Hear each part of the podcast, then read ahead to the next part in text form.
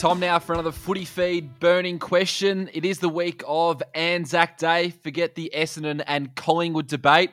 It's time to look at who is the better player. The age old question James Hird or Nathan Buckley. 12 All Australians between them, 11 club best and fairest.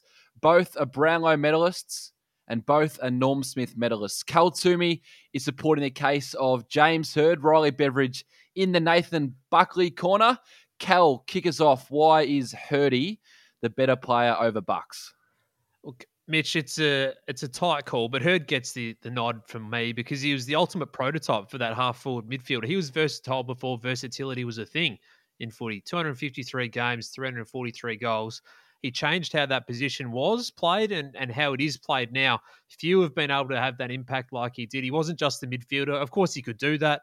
He basically floated around and had uh, just first call him wherever he wanted to play. He was his own coach out there, but he was a creator and in his peak and a brilliant goal scorer too. He kicked 39 goals in his Brownlow medal year, 47 the year before that, plus 36 goals in the 2000 campaign, which he obviously captained Essendon, Essendon to the flag that year. He's impacted more games than Buckley because of that versatility and his ability to move across the ground. Buckley, great midfielder, but I think the Hird's ability to play in a couple of different roles and be a huge impact across the ground pushes him a slightly uh, above Bucks. He's a better mark.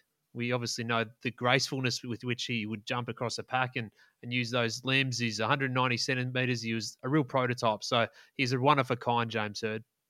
All right, Riley, it's not a bad case. Tell me why the 2003 Brownlow medalist is better than the 96 Brownlow medalist.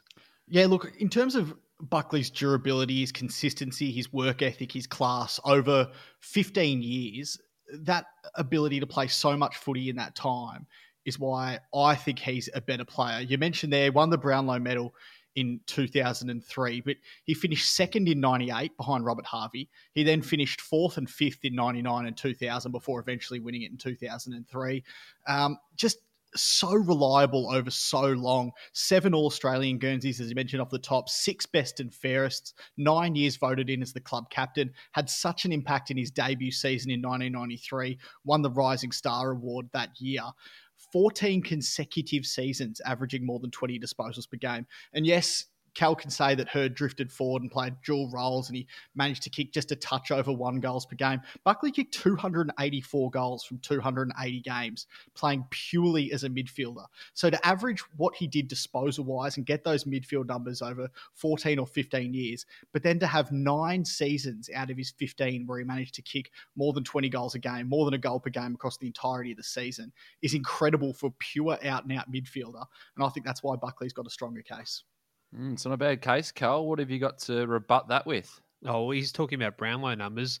Yeah, the Hirdy's durability might not have been as good as Buckley, but uh, if you want to talk about Brownlows, well, it was Buckley's uh, Brownlow year where he what he polled 22 votes in uh, 2003 alongside Ricciuto and Goodes. Hird polled 18 and missed four games. He would have probably won it. Uh, so he, he, would have had a second one up his bag there if he actually played a couple more games in that season. Look, the thing that tips me as well with Hird is that it's not just the numbers. It's not just the numbers games with James. So it's the intangibles. I think the record in the big games. We all know about the three Anzac Day medals uh, in the biggest home and away season game annually. A Norm Smith medal that you've mentioned, Mitch. Jim Stynes medal in the international rules when it was actually at its peak and the best players were all playing every year. Countless moments where he stepped up, where his team needed him. We all remember the 2004 goal and then hug against West Coast. Um, he was that leader that you never had that sense that he was a self-centered leader. That was a criticism that had been labelled at Buckley throughout his playing journey as something he had to defend himself against at, many stages. Oh. I don't think that was ever targeted towards Hird throughout his captaincy.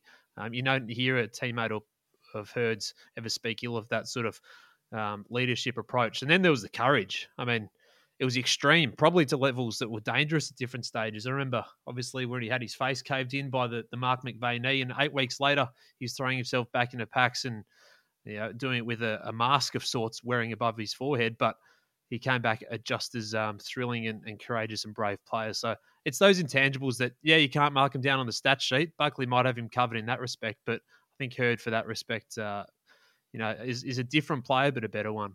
Well, he's taken an aim at your man it feels like emotion is getting into it here. This is coming from a man that had Hird posters on his wall as a kid. What That's have you got to true. say about that? That's not true. It was Lloydie.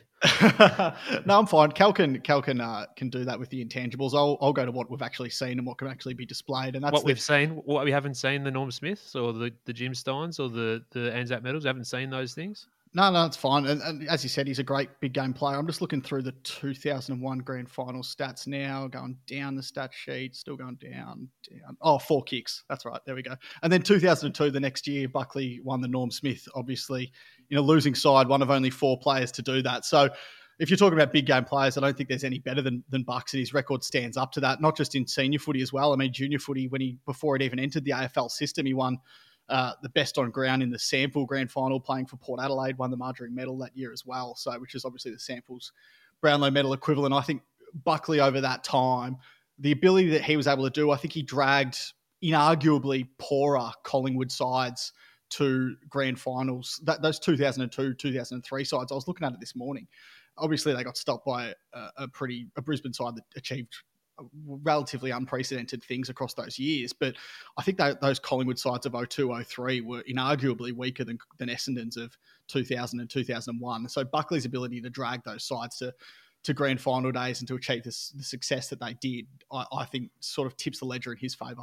Oh, finding this hard to split. What have you got, Cal? It is hard to split. And let's face it, we throw in Voss and Ricciuto to the argument. It's four of the all-time greats all playing at the same time. But Mm. you mentioned that dragging teams up and and that type of thing. Yes, the the quality of the 2000 side was unbelievable. It's the most dominant premiership side ever in a, in a single season.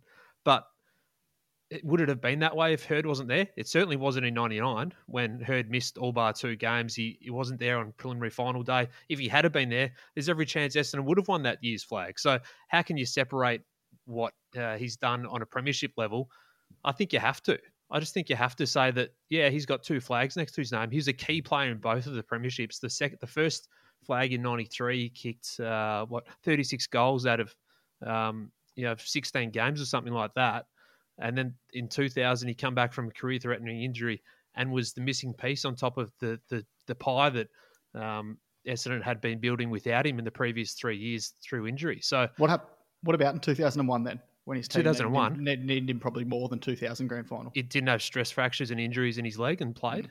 Four I mean, he, he got injured, mate. With he sh- it's debatable whether he should have played, but I think you, you, you play your captain on grand final day, whether they're fit or not. And yeah, they targeted him and they worked well. I mean, you can't base a, a player's career based on one game. Otherwise, Nick Riewoldt wouldn't be judged too well, would he? Mm. I like the case of Cal um, talking about Hird's achievements, but I also like the case of Riley talking about Buckley propping up his team in probably a lesser outfit. But I can't split them. That's where the fans need to have their say. AFL.com.au. The article is online as we speak. Get there, have your vote. Hurd or Buckley? It's the true debate in Anzac Day week. Boys, thanks for your time. Thank you, Mitcho. Thank you, Mitch.